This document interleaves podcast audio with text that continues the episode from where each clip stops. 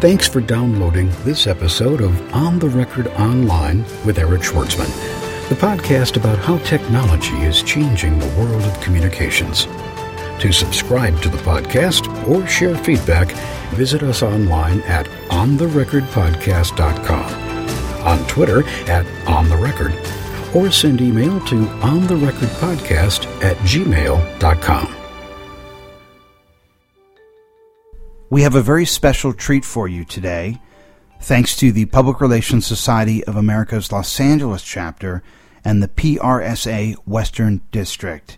This is a panel titled Presidential Perspectives from White House Communications Officials. Uh, it happened at the Biltmore Hotel in downtown Los Angeles on Tuesday, July 13th, 2010. Um, the uh, welcome was given by Eric Moses. He is the president of PRSA Los Angeles chapter. Uh, the introduction of the moderator was delivered by Dennis Walcott of the Walcott Company, who also produced the event. And the um, uh, panel was moderated by Dan Schnur. He's the director of the Jesse M. Unruh Institute of Politics at USC. Uh, and the panelists were Camille Johnston, Director of Communications for First Lady Michelle Obama, Noelia Rodriguez, Press Secretary for First Lady Laura Bush, Sheila Tate, Press Secretary to First Lady Nancy Reagan, and David Demarest, Director of Communications for President George H.W. Bush.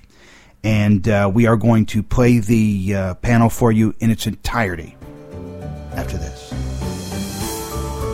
On the Record Online is the official podcast of the Public Relations Society of America International Conference. To hear in depth one on one interviews with PRSA conference keynoters, presenters, and panelists, search keyword PRSA on our show blog at ontherecordpodcast.com. Join us October 16th through 19th in Washington, D.C. for the PRSA 2010 International Conference.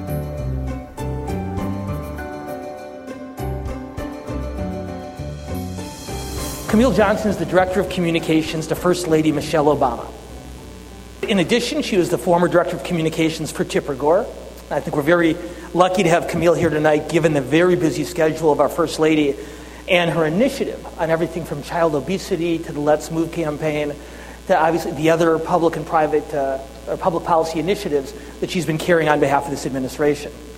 Now, Camille is our very own Los Angeles area product, and she is the graduate of a very well respected school in Westwood that I'm not allowed to say the name of publicly because I teach at USC. Former Governor Gray Davis told me that if you drew a line across California horizontally to divide the state in half, with half the population of the South and half the population of the North, you would draw that line not through Bakersfield, not through Santa Barbara, but right down Wilshire Boulevard so Camille is a very proud graduate of one of Northern California's finest public universities. she is also uh, she was also uh, a senior advisor to both the 1992 and 1996 Clinton Gore campaigns. And in between Democrats being in the White House, Camille was a communications consultant for the Entertainment Industry Foundation on the very successful Stand Up to Cancer campaign. She was also the senior vice president of communications for the Los Angeles Dodgers and prior to joining the Dodgers, Johnston was vice president of corporate communications for Rodale Incorporated, the largest independent publisher in the United States. In her spare time, Camille served as press secretary for Labor Secretary Robert Reich and Education Secretary Richard Riley. Once again, join me in welcoming Camille Johnston.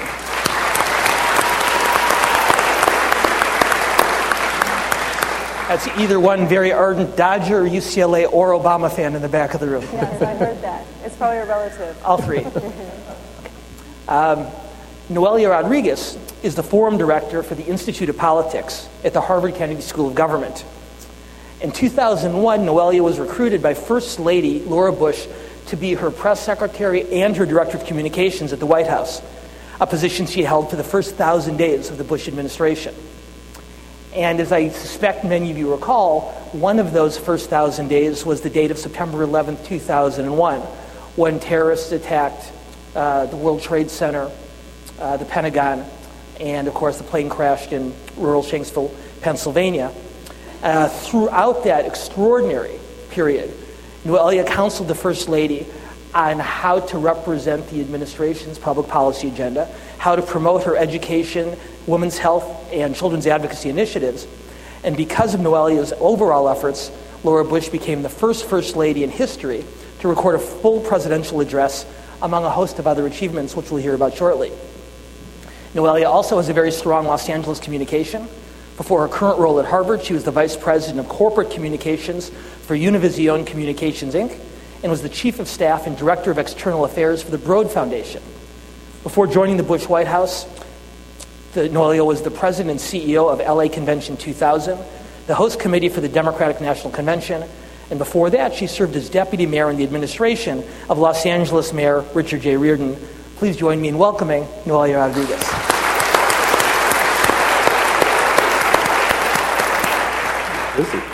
I'm going to skip ahead for a minute for reasons I'll explain in just a moment. But sitting directly to my left is Sheila That's a bad sign. Payback is hell, isn't it? Sheila Tate is vice chairman of Powell Tate, a division of the global public relations and communications firm Weber Shandwick. Sheila's political and governmental experience ranges from being White House press secretary to First Lady Nancy Reagan, and later in the George Bush presidential campaign in transition. During the transition in 1989, she served as press secretary for President elect Bush. She was also communications director for the 1996 Republican Convention in San Diego. Her business career has covered a wide variety of assignments. Sheila has been involved in international crisis work on behalf of Johnson & Johnson, Food Lion, and Crayola, public policy issues involving Taiwan, Tunisia, and Saudi Arabia, and major trade, energy, defense, and mining issues around the globe. Her litigation communications experience spans 20 years, including high profile cases for such clients as Mr. Coffee and Vinson and Elkins during the Enron crisis. Please join me in welcoming Sheila Tate.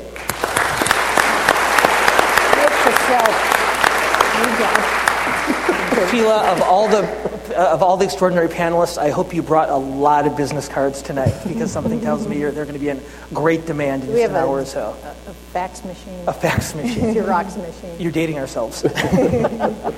Finally, David Demarest. David Demarest is Vice President of Public Affairs at Stanford University. But Dave Demarest also served four years as an assistant, as assistant to President George H.W. Bush, and was a member of the White House senior staff. As White House Communications Director, he worked directly with the President, the White House Chief of Staff, and the Cabinet. In that capacity, David managed a broad range of White House communications activities, including presidential speechwriting, public liaison, media relations, and intergovernmental affairs. After leaving the White House, David served as Executive Vice President and Director of Corporate Communications at Bank America Corp, and then as Executive Vice President for Global Corporate Relations at Visa International. He also founded Aspen Line Reputation Strategies, a specialized reputation management and communications consulting firm based in Sausalito, California. But somehow left out of his biography before joining the Bush administration as Director of Communications. David Demarest held the same title, Director of Communications, for the 1988 Bush Quayle presidential campaign, where he served in the thankless job as one of my first bosses in politics. Well So I have waited more than 20 years for this. But if those, as the questioning goes on tonight, if it seems like Demarest's are a lot harder and a lot nastier than the others, please trust me that they're all deserved. and join me in welcoming one of the most uh, effective, one of the most respected communications professionals in the business, and a, an individual who I learned an extraordinary amount on uh, from early in my career, my friend and my mentor, David Demarest.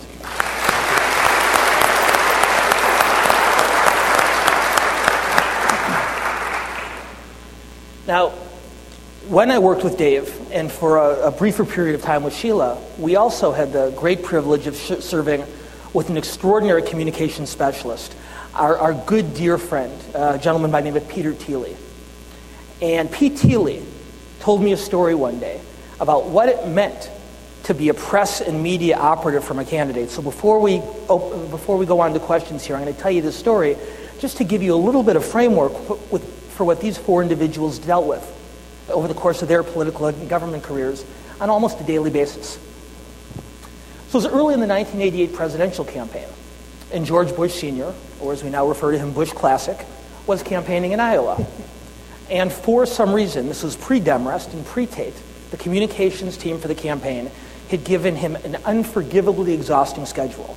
They had scheduled the Vice President of the United States to visit six different cities in Iowa, give speeches in each one of those cities all in one day.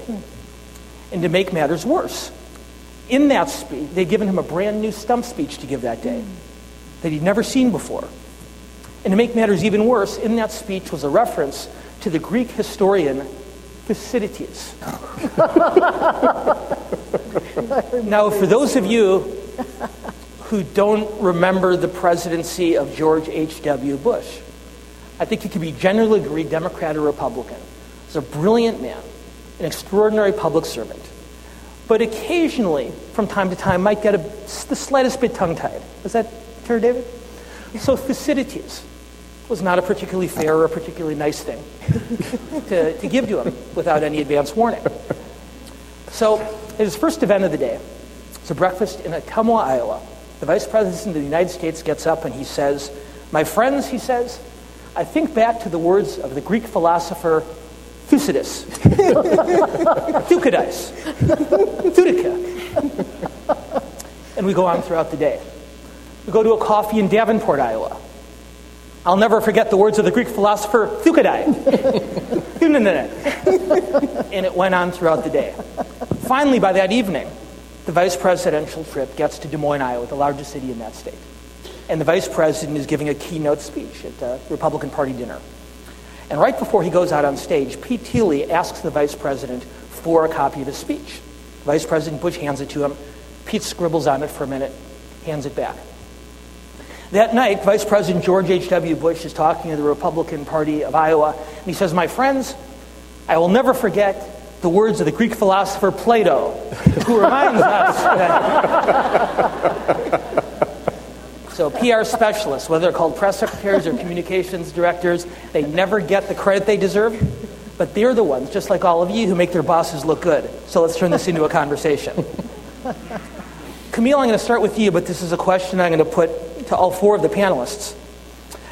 So, tell us, Camille, is it really like the West Wing? Uh, actually, I think parts of it really are. I, I don't think that there's there are fewer places on earth where you'll find more people who are so committed to the work that they do on an everyday basis and for the people that they work for.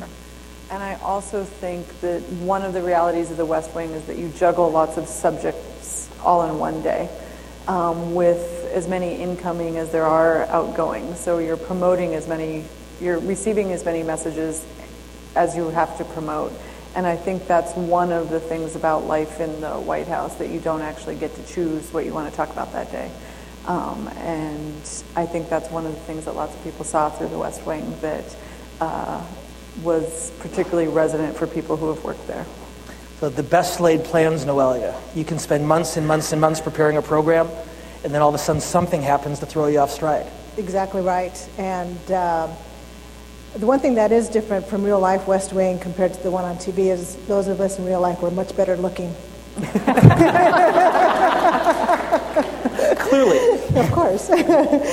yeah, you can best laid plans. And it, for me, my experience at the White House was September 11th. Uh, you know, that was going to be a big news day for us in the East Wing because Mrs. Bush was going to testify before Senator Kennedy's committee on um, the education summit that she had hosted that summer. And it was going to be the first time since the inauguration that she and Hillary Clinton, then Senator Clinton, were going to be together in the same place at the same time. So we had a whole slog of media traveling with us and waiting for us at the Capitol. And so, of course, history changed between the time we departed the White House and the time six months later that we arrived at Senator Kennedy's office when the first plane had struck the first tower and then by the time we got to the hill, the second plane had, had struck. So best laid plans of a testimony and having a conversation about education completely went out the window because we were then, were then in response mode to what had happened. Well, a lot of us here tonight have done work in crisis communications, but certainly not of that scope. In just a couple minutes, I'm going to want to come back, and I know our audience is going to want to come back and hear more about these, those days as well.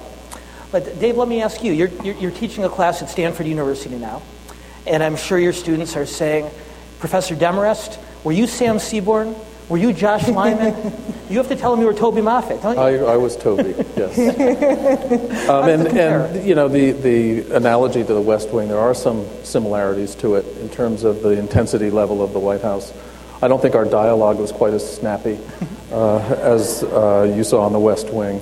Uh, but to the points raised earlier, uh, you know, spontaneity is the uh, enemy of the White House. And the staff tries to create an environment that is very predictable and you know to outline what the objectives are and how to have everything work in a very orderly fashion and the media often watches for where that starts to unravel and they are very quick to look at how does the white house react when things don't go according to plan um, we had many, many events uh, in the Rose Garden that never made any news whatsoever. Um, uh, I think Peggy Noonan in her book referred to them as Rose Garden rubbish. Uh, that they were just events that were really for the constituency that was being invited to the uh, Rose Garden, and there would be, uh, you know, press coverage, uh, but it never saw the light of day because there wasn't any news committed. And one day we were doing one of those events, and it was uh, to the DARE group, the Drug Abuse Resistance Education Group. And it was a lovely event. And each one of the, we had selected three uh, young people to come up and read their anti drug pledge um, before the president was going to make remarks. And person number one did his, and young lady did one after him, and then the third young lady got up and she read what we had all read, but then she read two paragraphs about why the president should be against the death penalty. well, that's when the cameras start rolling. and everyone was cued to okay, what is President Bush going to do with this clearly off uh, message uh, uh, situation? And he was a pro. And when he got up to speak, and there was a lot of buzz in the crowd, when he got up to speak, he turned to this young lady and he said, It took a lot of courage to do that. And then he went on to give whatever his prepared remarks were. But there is this anticipation that when things go a little bit off the plan, how do you react then? And that's when I think communications professionals earn their keep that's when the principals, the president, the vice president, the first lady, when they're kind of thrown something that they're not anticipating, that's when you really see what people are made of. Sheila, there's an old military dictum says, that says, no battle plan survives first contact with the enemy. And so what we've heard from all three of the other panelists now, in one way or another, is expect the unexpected, at least to the greatest degree possible. Now, in West Wing, it's a little bit easier because you're able to look a few pages ahead in the script and know what's coming, and someone's written lines for you on how to react to that unexpected circumstance. I'm guessing it doesn't work that way in real life in the White House. What happens when the unexpected lands in your lap? Well, first of all, um, let me come clean. I have only watched West Wing once. and it was so far afield from the White House I worked in that I never watched it again. Um, and, and mainly for the reason that you mentioned, David, it was so glib that it was silly to me. It just, we just, we didn't operate that way. And, but anyway. Um, so the unexpected happened. The unexpected. Well, for us, it happened on March 31st of the first year when, when President Reagan was shot. Um, it tends to ruin your day. and, uh, yeah. but you know, it's interesting. I would say um, while, it, while we had some communications snafus on the staff side with, you know, for instance, Alexander Haig saying he was in control. Um, Ronald Reagan is the one who really showed us how to communicate that day because I, and I watched this happen. It was the most amazing thing. I, I, Nancy Reagan and I jumped in the limo and went right to the hospital as soon as we got the word. And we were told that he had he was okay, but he was just going to the hospital to be checked, and she wasn't staying home. She wanted to go. So we jump in the limo, go right to the hospital. We get there, and and he looks at her, and Mike Deaver had come up and said said to her, "He has been shot." And that was the first time she heard it, standing there in the hospital. And she looks at him, and he said, "Honey, I forgot to duck." they then start wheeling him down this long corridor that was every doctor in the hospital had shown up to, you know, rubberneck, I guess. and, and they were lined down this long hospital corridor and they start pushing him through. And I was standing on one side, and Mike Deaver and Ed Meese and Jim Baker were over here. And as they got to, to them, the gurney stopped, and they're looking down at him like this. And he pulls this thing off his face and looks at them, and he said, um, What the hell did he say? I guess he wasn't a Republican? no, that was later. He said to the doctors, I hope you all are Republicans. Oh, no, he looked at the three of them and he said, Who's minding the store? and he had a way with, and essentially, what he wanted to do was get a message out that reassured people. And he gave us the fodder to do that. And it was, you know, it was a, one of those wonderful, magical experiences, horrible magical experience that, that taught you a lot about how to, how to react with grace under pressure like that. Well, let me ask you a follow up, Sheila. Obviously, that day was an extraordinary one. But President Reagan, like President Obama, is recognized as one of the outstanding political communicators mm-hmm. in, recent, in recent political history. What lessons do you draw from your work with President Mrs. Reagan that, uh, uh, that you think other candidates and elected officials would be well served to, well, to follow? Ronald Reagan was an extraordinary person. He had a he had a plain spoken way about him that made you trust him. He um, and and he never used two syllables when one would do. He he was he had a natural gift for communicating. I can't. And he was also. I always thought before I worked in politics, I always assumed that politicians acted one way in private and another way in public. Ronald Reagan, there wasn't an inch of difference between the, the private Ronald Reagan and the public Ronald Reagan. What you saw was genuine, and I think that's a great deal of why he was effective. Dave, let's go on along those lines. You know, George H.W. Bush was a genuine good, kind, personable individual. Anyone you ever met who met him, who agreed or disagreed with him politically, said that. Talk about, though, given the media hothouse environment that you were talking about a moment ago, how do you communicate that out of the White House? I'm guessing every single person in this room has a CEO, has a client of some kind, who's a terrific person. And the challenge is making sure that the broader audience sees that. How do you get those personal qualities out?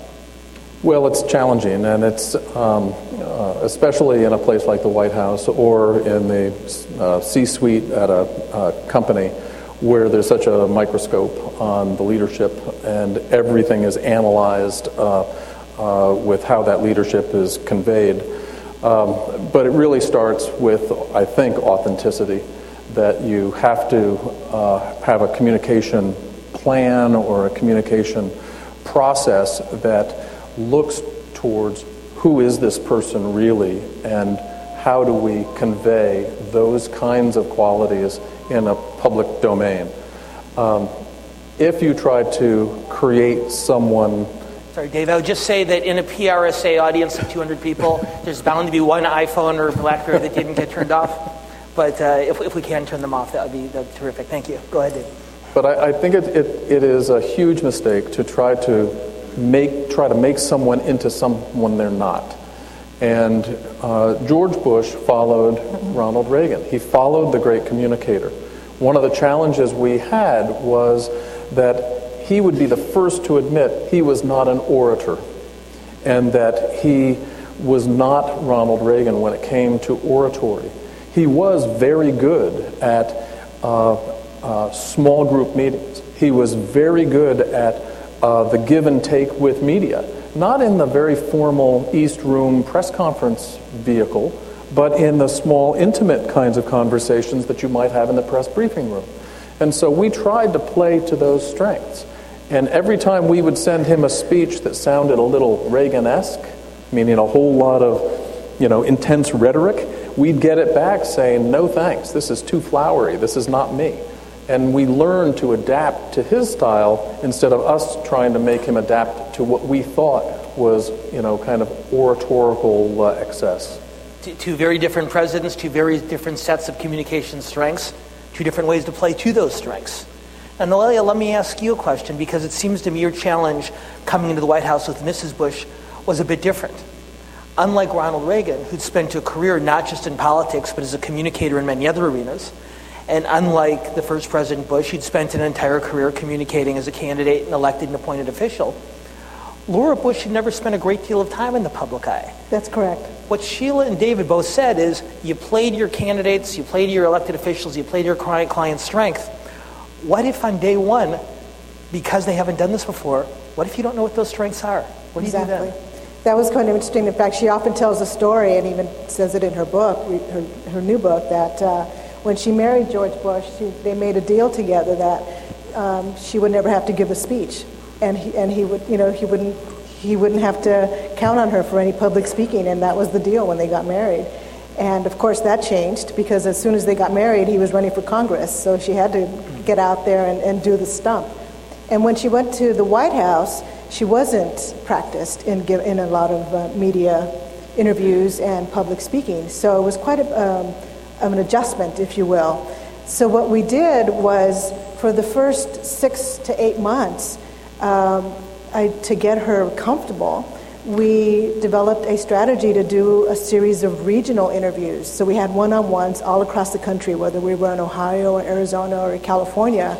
We would do one on one interviews, and it got us two things. It got her the ability to get, get her message out, and it would give the local press, who would never have imagined having access to the First Lady of the United States for a one on one on one interview, she was able to build that goodwill with them. So by the time September 11th came around, she was well rehearsed. And if we hadn't done all of those things to get her comfort level up and get her exposure, then she would never have been ready to do Meet the Press and 60 Minutes and the National Press Club in the span of two weeks after September 11th. So it was uh, one of the best compliments I've ever had in my life. When I left the White House, she said to me, I didn't always want to do the things you asked me to, but I was always glad I did. And it was a testament to the kind of work that we did together to get her practiced. The top rated, longest running social media communications training program comes to Los Angeles this August 2010. Bring your laptop, log on, and learn the ins and outs of effective social media communications and search engine optimization. Reserve your space by logging on to www.newmediaprbootcamp.com. Now, Camille, we've been talking about principals, candidates, elected officials, in, in, in these cases spouses, playing to their natural strengths. Mm-hmm. But some of it isn't just about the person. Some of it, as we all know from our professional experience, is about the environment. Now, Michelle Obama followed in Laura Bush uh, a first lady who is very traditional in the way she approached the role. Hillary Clinton, Uh, on the other hand, had been much more forceful in, in, in the way she saw the role of first lady. So on one hand, you have your, your principles, Mrs. Obama's strengths. On the other hand, you've got this environment where people are saying, is she going to be like Hillary? Is she going to be like Laura? What do you do when those comparisons get thrown at you all of a sudden? Well, I think you have to ignore them and go back to the original premise, which is what is authentic to the person um, who is the First Lady. I think one of the reasons Mrs. Obama has been so successful is that she herself has not changed from the person that she's always been in order to be First Lady. This is a person who held herself to very high standards throughout her life and knew that there would be high expectations in this role and was prepared to meet them. Um, and in doing so, what she chose in order to create the world that she wanted to live in was to be a mother first and to make sure that her children have what they need from a parental standpoint so that family life is paramount and she can feel good about going out and doing work. And then she chose things that she was passionate about herself before she even became First Lady. And in doing so, she spends her time doing things that she already loves and enjoys. And I think that that comes through when you see her at a public event, that she's spending time doing something that she thinks is important and that she knows that through this platform she can have an impact on. And so I don't actually think that you can play to the expectation game. You really have to play your own game and do what suits you naturally. And in doing so, I think you're a better communicator and a more effective advocate for what you believe in. And that leads to, two, I guess, two things. One, very quick, and hopefully we can spend more time on the anti-obesity campaign a little bit later, because it really has been a phenomenal effort. The quick question is, do you, uh, uh, her speech to the NAACP I thought was just phenomenal. And in particular, I loved, I, I loved the line, dessert is not a right. Did you write that? No, she wrote that. She wrote that, as every good press secretary says. well, every good press secretary often has a good person as a client. So what, what, what, I would like to ask you about, though, in, in, more seriousness, I do want to come back to the public policy component a little later. But uh, the Obama's daughters are the youngest children who've occupied the White House in, in many, many years.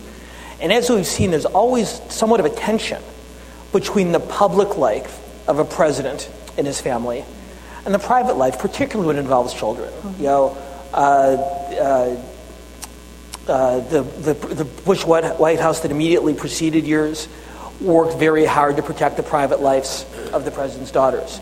We remember the horrific Saturday Night Live skit that was done early in President Clinton's administration at the expense mm. of his daughter, for which uh, uh, the producers ultimately apologized. It seems to me, and I will concede at the beginning that the president and the first lady make these decisions themselves. Mm-hmm. But it seems to me, as the communications director for the first lady of the United States, you are probably in a better position to decide how and where to draw that line between what's public and what's private when it comes to those little girls than just about anybody else. How do you draw that line? Uh, we, well, a couple of things. One, there were some parameters that were set during the campaign that have carried over. Um, two, I think that now that they live in that house where you are constantly exposed and where kids do not have the run of the house, so to speak, because there are thousands of visitors coming through every day, um, you do set some ground rules. Um, but I do think that for all of the rules that the media won't play by, they do play by protecting children and, in particular, young children. And I think that has been particularly helpful. Um, not in every instance, but in most cases, they do defer to the notion that these kids are entitled to some level of privacy and are entitled to um, being children. I also think it helps that um, previous administrations had put similar rules in place, and so things have carried over. Um, it's different that these kids are so much younger.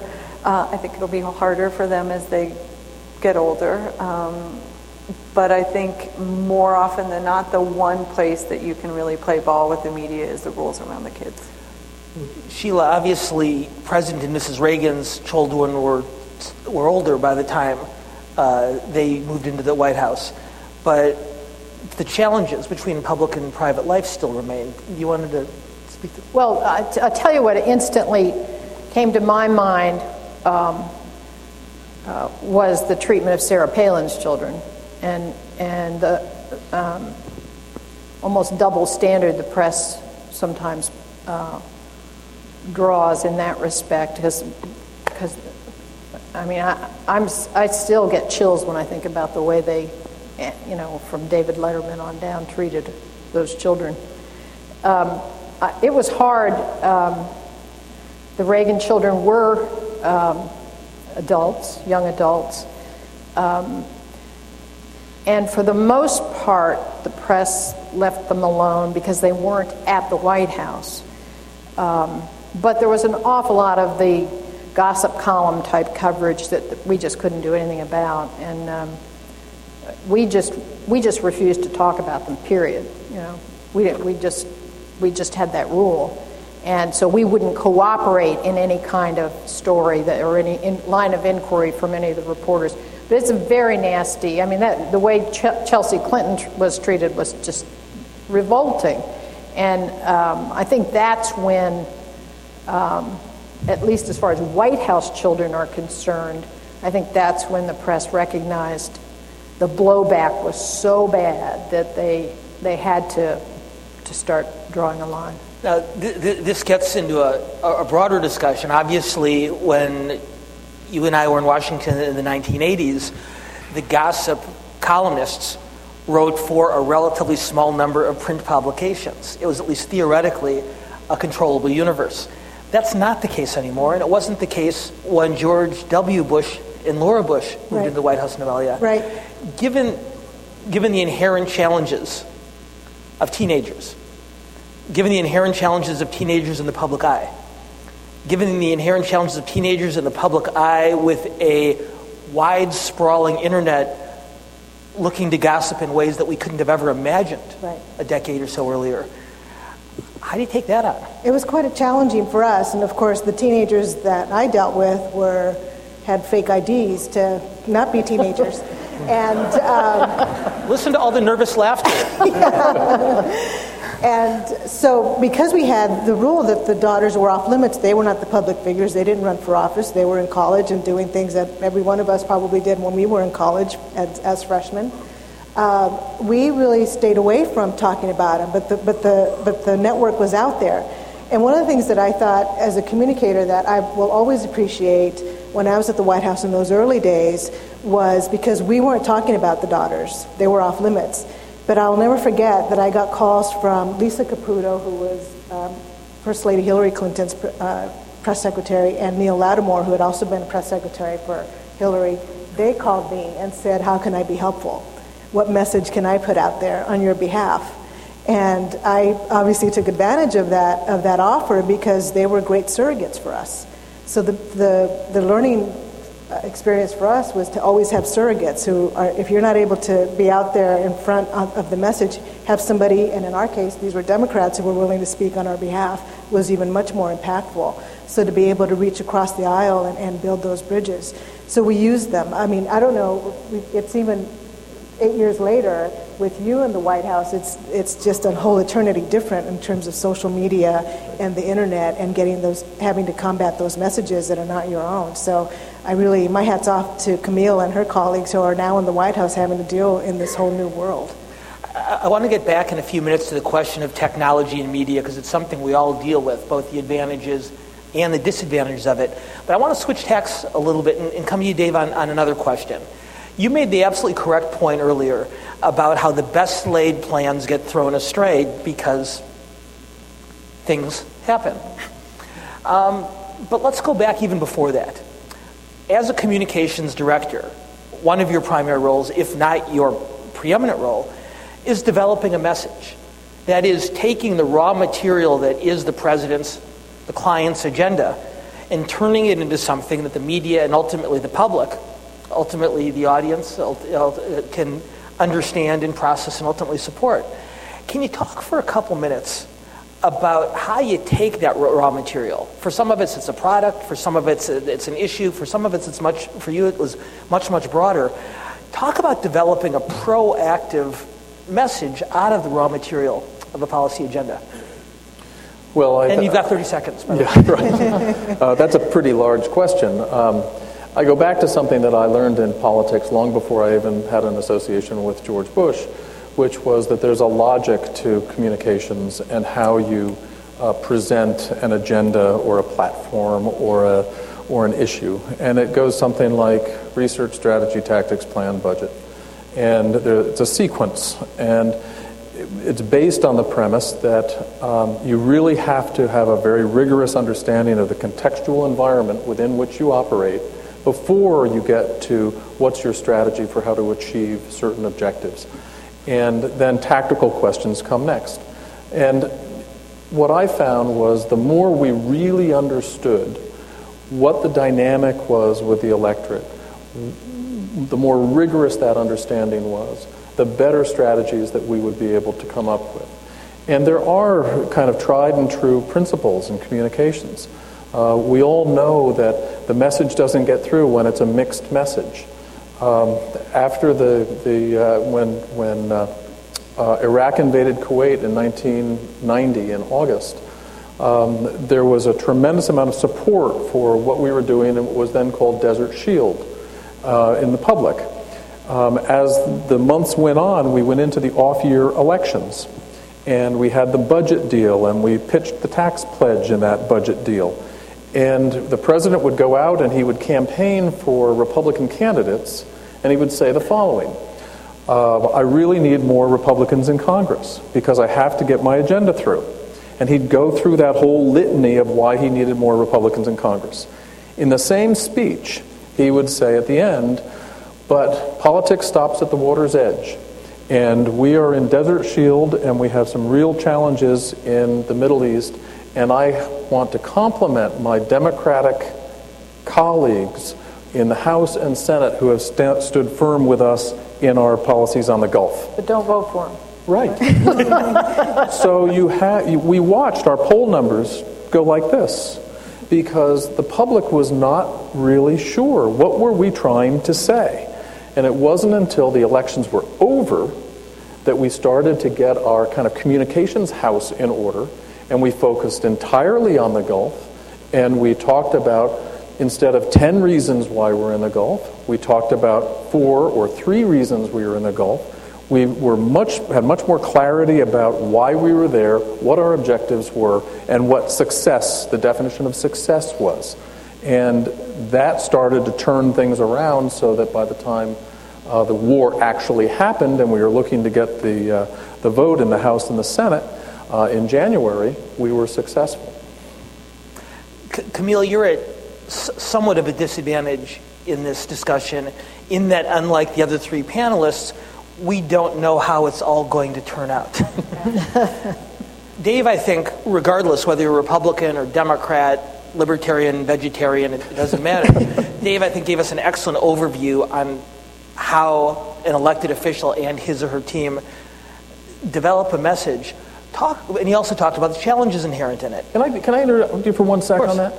And it, when I talked about that mixed message, and it goes back to this authenticity point, mm-hmm. one of the things about George Bush was that he wanted to ensure that the big issue, which was the Gulf, that was the big national security issue. Mm-hmm. That trumped everything else. So he recognized that his message was not going to be all that clear, but he had his eyes set on something that was really authentic to him. He both wanted to be the party leader, but he also had very specific objectives in the Gulf.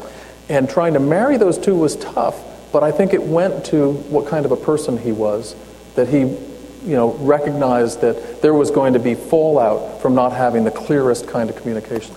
For those of you who haven't noticed, Camille has a look on her face that says, How nice it would be to only have one big thing. yeah. um, talk a little bit about the challenges that, that, that you face in this administration. Um, I mean, this isn't a partisan debate. We, we, we, you know, we don't have to necessarily resolve tonight the best way to fix the economy, the best way to address Afghanistan or the oil spill or anything like that, but talk about the challenge of having multiple challenges right. from a communication standpoint. Well, I think that's particularly true, though, of the West Wing. Mm-hmm. And so there is a benefit to working in the East Wing, which is there are fewer incoming and more outgoing. And so for much of what we do, it's about creating a proactive media strategy as opposed to a reactive media strategy. And I think that the benefit to this was that Mrs. Obama had things bubble up that she wanted to have an impact on, and she was very clear about those from the beginning. So it was about creating a plan around things that she wanted to do and to be known for and to have um, success with. Um, the garden, I think, has become something uh, kind of around the world that people would never expect a little 1,100 square foot garden to have the kind of impact that it has. But for Mrs. Obama, it was a way about starting a conversation with kids about where food comes from, how it grows, and the impact it can have on your own health. And it grew into the Let's Move campaign. And so there was this natural progression from starting with something that was very basic, a very easy message to deliver, one that was clear, one that the media was kind of enraptured with to the extent that having a first lady dig up the South Lawn was a wonderful picture. And it meant something to people, and it was an easy get. And in doing so, we were able to spend almost a year putting all the things in place in order for the Let's Move campaign to actually be very comprehensive, to have major initiatives behind it, to have major support behind it, to have legislation behind it, to have all of the things that go into a, sex, a successful uh, campaign and a goal that is achievable and ambitious. And in doing so, you can look at the last 18 months and know what she's done over the last 18 months and see where we are in the process of success. And I think it all really started with her own notion of this garden that she brought with her to the White House, thinking, I wonder if that can be done. Will they really let me dig up the South Lawn? And will this work? We didn't even know it would really grow. Suppose nothing had happened. And um, that would have been a problem, a different PR problem. Um, but here we have this garden that is the first thing that kings and queens and prime ministers ask her about when they meet her first. How's the garden? Everybody knows about the garden. Well, she, she, let me ask you. Camille makes a great point that a garden's not just a garden, and it's not just a symbol. It's an effort at humanizing someone who might otherwise be walled off from the public. And the first lady for whom you worked, like the current first lady, moved into the White House with some misperceptions uh, about her. You could say that. and I, I, was struck as Camille was talking about the garden, about the importance of symbolism, symbolism and the process of humanizing.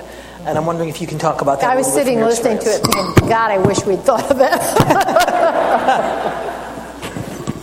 well, you know, for us, we took a year to get our act together, and but we were we were hammered by everything else in the meantime, and and um, the assassination attempt on Ronald Reagan set us back because of the the intense heightened security that resulted, as you can imagine. We couldn't go anywhere for a while. Um, we, um, when I first met her, um, she told me she would like to find a way to get involved in the issue of uh, youth drug abuse. And uh, so we diligently went about meeting with all the various groups that have that are in the, the field, both prevention and treatment people. And I always look back on it and I think I should have had a photo op at the beginning of every one of those meetings so that people knew what she was doing because we just did them. We just had the meetings. And we figured out how best to, to help Nancy Reagan get her message out on drugs.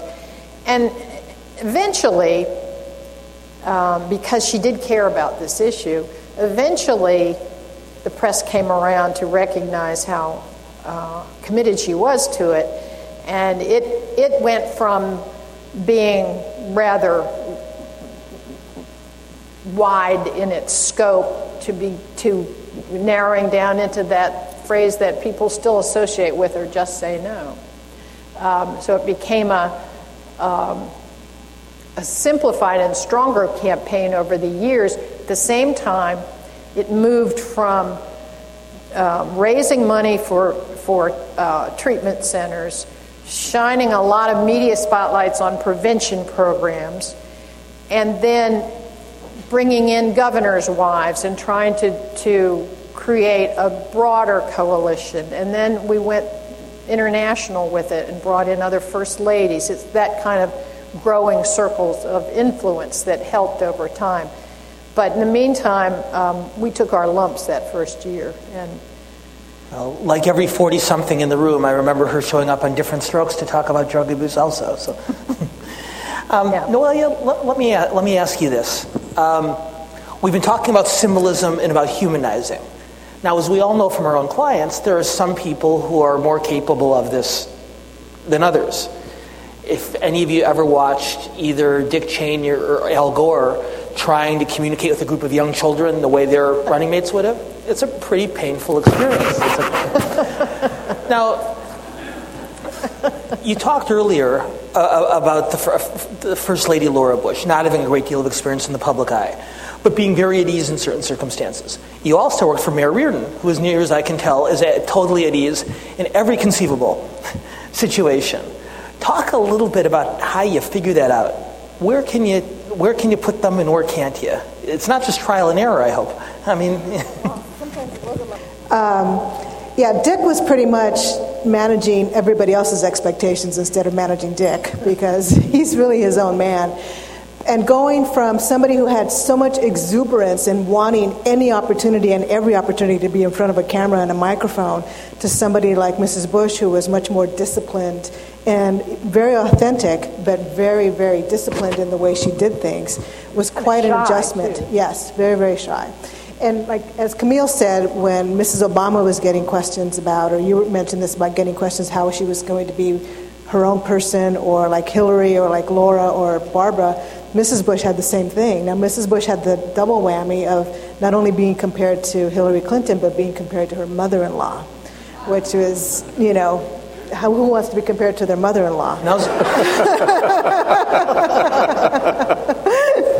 so, Dave, do you want to weigh in on that? so, she always said, I'm going to be like Laura Bush.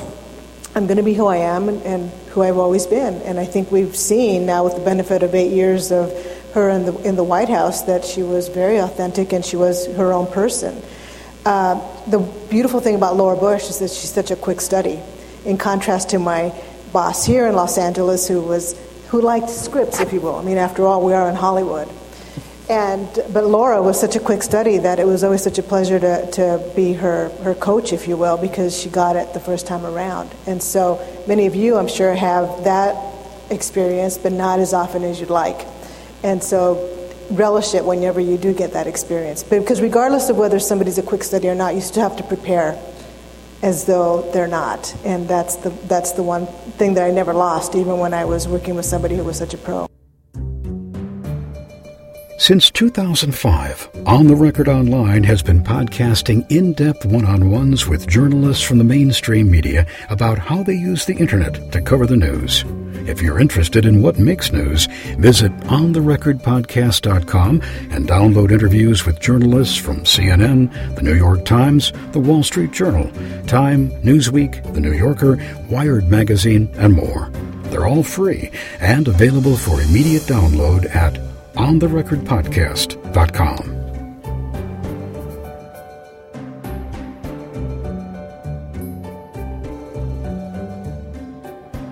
Interesting. The people who are the most confident yeah. are often the ones who need the most help. Anybody else ever had that experience with a client? exactly. Me neither. Oh, yes, I can do this. um, so we, we, we have two options at this point. Uh, working with the leadership of PRSA, we put together optimistically a list of no fewer than 24 questions to go through with our panelists. We've gone through four of them. so option number one is to extend the program till 4.30 in the morning and then go get breakfast together.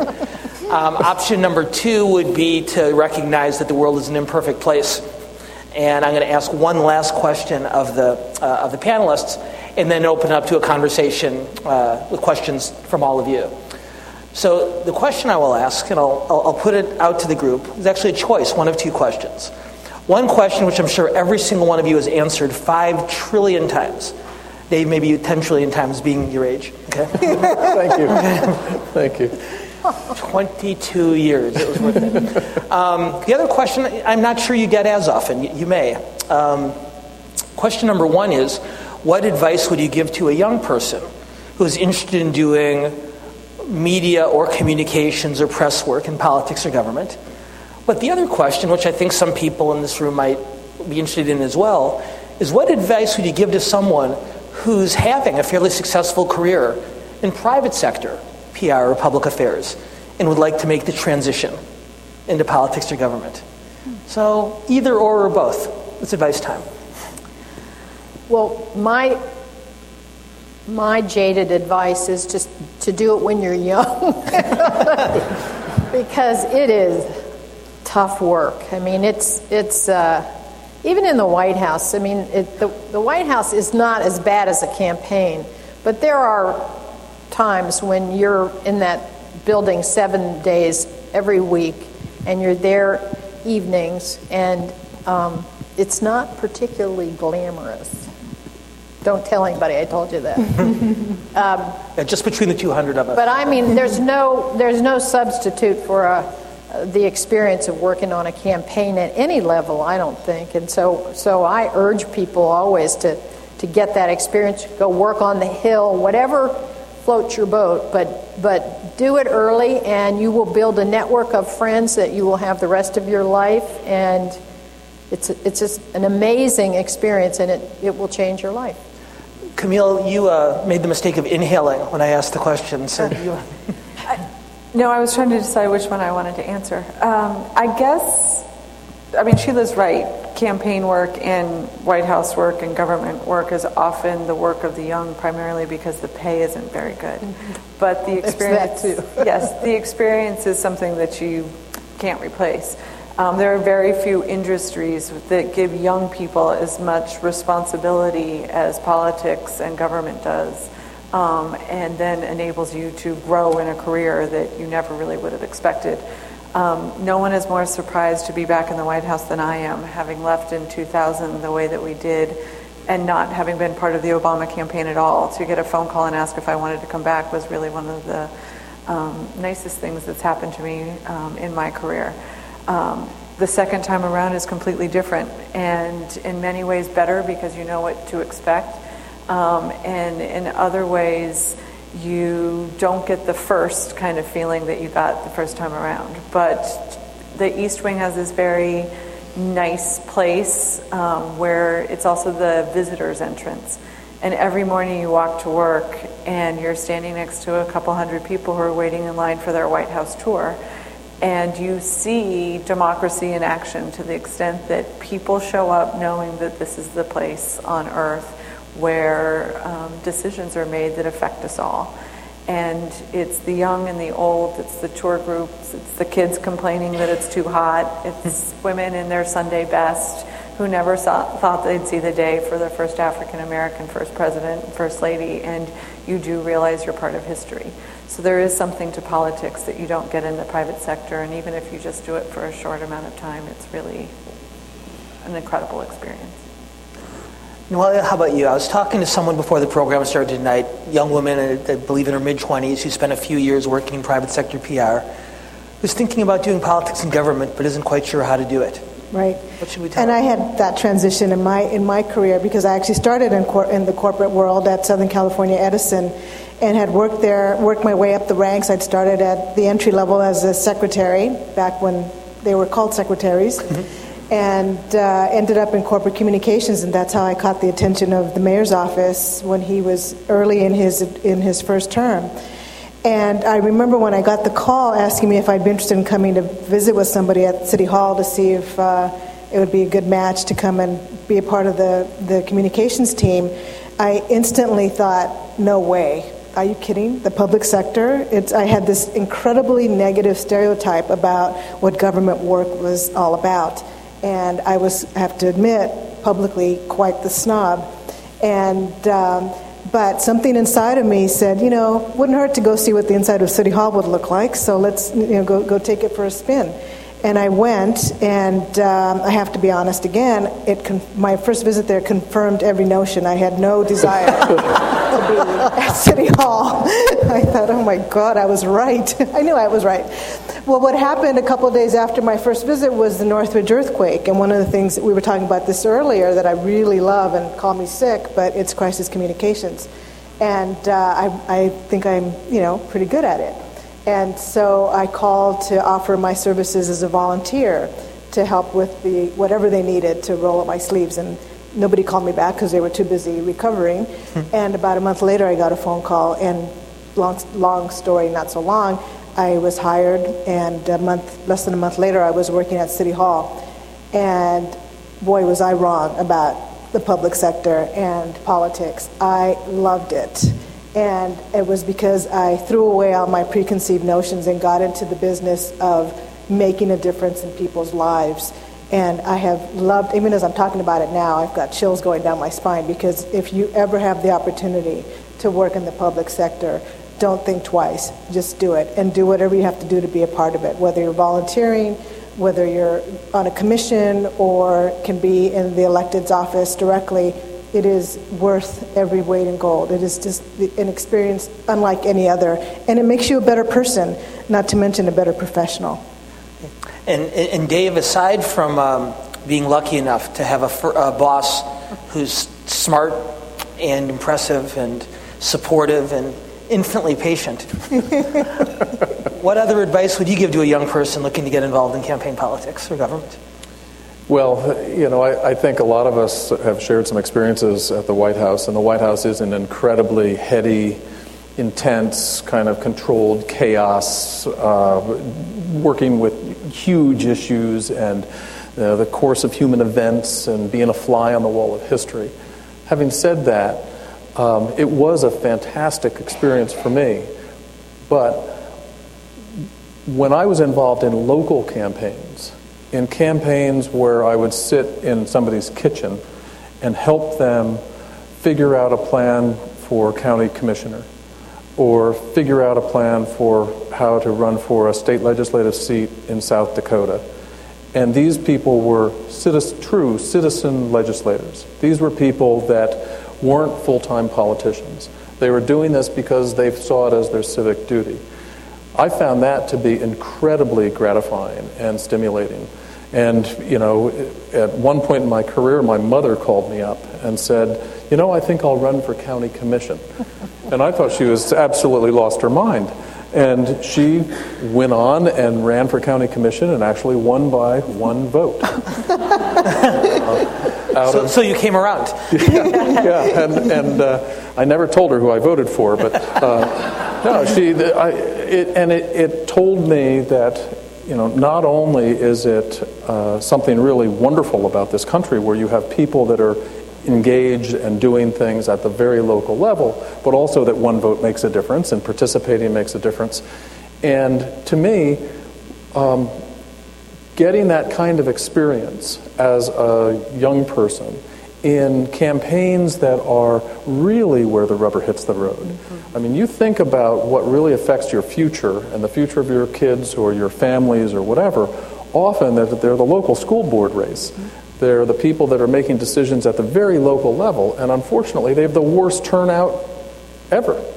And that's where I think I would hope that people could get more experience, uh, young people could get more experience doing those kinds of things, because there's nothing like a political campaign that really hones the mind to a very specific objective, because if you don't win 50% plus one of those most likely to turn out on election day, you're going home and somebody else is taking office. It really hones the mind, and I think it's a really great training ground. Well, let's, uh, let's do this. We don't have a lot of time left, but we do have two microphones, and we do have time for a few questions. So, anybody who would like to ask a question of one or more of our panelists, now is, uh, now is your opportunity. And I will say this as the microphone, as the people are coming to the microphones, I'll say what has struck me from this conversation, the last question aside, is how similar the challenges are that all of these individuals face in the public sector compared to what we go through in the private sector as well. Instead of presidents, it's CEOs.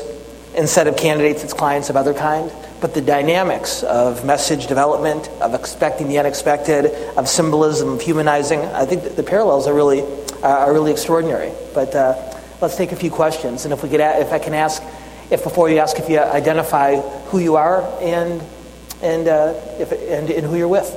Sure. My name is Judy Johnson, and I'm with Golin Harris. And my question is as senior counselors, much of what our job is to do is to tell people what they need to hear, not often what they want to hear. And when you're talking about their reputation or a brand, which a president or first lady is both, um, how, what would your advice be on how you manage difficult conversations where you really feel like somebody has an idea that you do not think is good for them to do or to espouse? And how do you have that delicate conversation with success? Well, David? Um, it starts on the first day. It starts on the first day that you have a relationship with that client or that person. And probably for me, it started in the interview process. When I was interviewed by the CEO of Visa, he said to me, What's the hardest part of your job? If you were to take this job, what's the hardest part? And I said, It will be to tell you when you're wrong. And it's also the most important part of my job. And once I established that that's the person I was going to be as his counselor, that paved the way for me to say difficult things to him because I would always go back and say, Remember when you hired me? this is what I'm what you're paying me to do. This is the kind of counsel you need to have. With a president of the country, it's a little harder.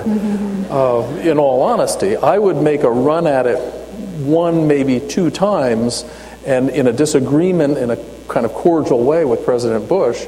And at the third time, he'd sort of look over his little half glasses and he'd say, How many people in this room were elected president? and I'd know to kind of back off. But I still did it. I still tried to make my point and say what, what, what I saw were the flaws in the approach or the thinking. Thank you, Judy. I'm Tony Cordero. I'm the public affairs manager for ConocoPhillips uh, here in Southern California. And I, I'm really curious about a very brief moment in time that some of you might have experienced, and that is the day before a major election. And in your case, maybe you would have said to Mrs. Obama, Mrs. Obama, tomorrow your husband's going to be president elect. Or in your case, uh, Mrs. Reagan, tomorrow your husband's going to win all but five electoral votes. Or in your case, Mr. Bush, tomorrow you will not be elected or reelected president. I'm curious about that brief moment and how you deliver that message to them in a way that's honest. Kind of dovetails on that question. It's honest, but at the same time uh, is gentle. It's a terrific follow-up question. How do you, you know, Dave talked a moment ago about the importance of being able to deliver bad news to power. How do you do it? Well, it's, luckily, it's not the press secretary's job to deliver that particular message. Uh, I do remember because I was George H.W.'s Bush's press secretary during the 88 campaign. Um, about a week before the election, the polls were all moving our way. And we were sitting at the front of the plane after one of our, you know, five city uh, tours. And I said, Admit it, you know you're going to win. And he looked at me and he, he, he was he turned around. He started to walk away and he turned around and he said, You know, I don't know that I'm going to win, but I do know one thing. If I do win, this country is going to fall in love with Barbara Bush. I remember when he said that at the time. It was, and, and I think, I mean, I think all presidents are pretty superstitious, and or vice presidents or president wannabes and they don't want to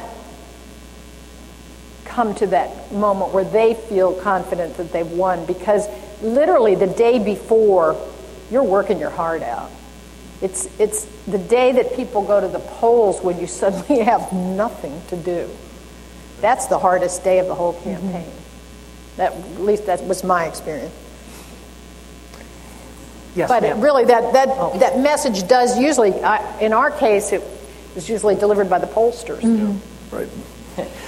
Okay, so the moral of the story is find someone else to deliver that. Hello, I'm Camille Tolliver. I'm actually a CSU Dominguez Hill sophomore. And I have a question for Ms. Johnston. I would like to thank you for attending this event. I am currently doing PR work for a nonprofit organization known as. I'm sorry, I didn't hear that can't, part. Can't hear it. I'm currently doing PR work for a nonprofit organization known as Mother of Many, and the board members, students, and I have been invited to the White House to meet with Mrs. Obama's Let's Move team. As the lead PR person, I was wondering what advice can you give me to publicize or build a big buzz for our journey to the White House? For your journey to the White House. That's a good question. Um, when do you come? When are you coming to the White House? In September. In September, okay. Everybody wants to. Everybody's a press secretary. Well, I, I mean, I don't know much about your organization, but I go to the letsmove.gov website, and there's lots of ways to participate and to promote the activities that you're doing in your through your organization and with your respective teams around the country. And I do think then you should probably ask for a photo that you can then release um, widely and promote the fact that you were there. Thank you. You're welcome. All right, we have time for Let's give her a round of applause for, her, for her organization's tremendous work. We have time for one last question. Um, my name is Bill Spaniel. I'm with the California Society of CPAs. And first of all, I'd like to thank you all for your service to your bosses and to your country in your positions. Uh, your jobs all sound very exciting, and I'm sure many of us are envious of your positions. But I would like to know what one thing you disliked most about your job and how you overcame that. Okay, well, since we don't have a lot of time and since everybody has answered question, one question from the audience except for you, Noelia. what I most disliked about my job. Let's the, put the, and I'll put a slightly different frame on it if it would help. I'm sorry? I'll put a slightly different frame yeah, on it. If I were about to take a job as a communications advisor to a mayor or to a first lady, what is the one biggest warning you would give me? What should I be careful of? What should I avoid, etc.? Oh my gosh, that's a hard question. Um, I think what you should avoid is second guessing yourself. You should have the, have the confidence in your abilities and in your judgment. But when you start to second guess yourself, then you start to go down a very slippery slope. So have the confidence of your experiences and your yeah. and your um, education. Okay. Well, we do need to wrap up, but you're lucky because Sheila Tate does have a worst to share with you very quickly. Great. Sheila? Let's see, what was it? Which one? um, I think the hardest thing was coming to grips with the fact that anything you say had the potential for being heard around the world. And it, it either paralyzes you or you have to learn to deal with it mm-hmm. and with that kind of pressure. It's an enormous uh, amount of pressure, and it, it's, it's I, I, think it was the toughest thing I had to deal with. And just so that we all have equal time on this, um, I think that the, the, there's a tendency among organizations to uh, measure success by the absence of failure. Mm. And particularly in this sort of incredible media landscape that we're in right now, where there's so much pressure on policymakers, there is a reluctance to uh, take risk. And that, if you don't take risk, there's no reward. And if you allow yourself to go down the path of thinking that if I just don't fail, somehow that will translate into success, that is going to be a failed strategy. What a terrific note to end on. The, uh, the great late basketball coach John Wooden used to say that my best players make the most mistakes. Mm-hmm. And I think Dave's uh, f- framing that same sentiment in the area of public relations and public affairs and the kind of work we all do is a perfect way of wrapping up an extraordinary conversation. So please join me in thanking Camille Johnston, Noelia Rodriguez, Sheila Tate, and David Demarest. You've been listening to On the Record Online with Eric Schwartzman, the podcast about how technology is changing the world of communications. To subscribe to the podcast or share feedback, visit us online at ontherecordpodcast.com, on Twitter at ontherecord, or send email to ontherecordpodcast at gmail.com. On the Record Online is hosted by Eric Schwartzman, an independent online communications consultant whose clients include the U.S. Department of State, the United States Marine Corps, the U.S. Embassy of Greece, the Government of Singapore, Johnson & Johnson, Toyota, Southern California Edison, the Environmental Defense Fund, and dozens of small to medium-sized organizations. For information about engaging Eric Schwartzman as a speaker, social media trainer, or digital strategist, visit www.ericschwartzman.com or send email to eric at ericschwartzman.com.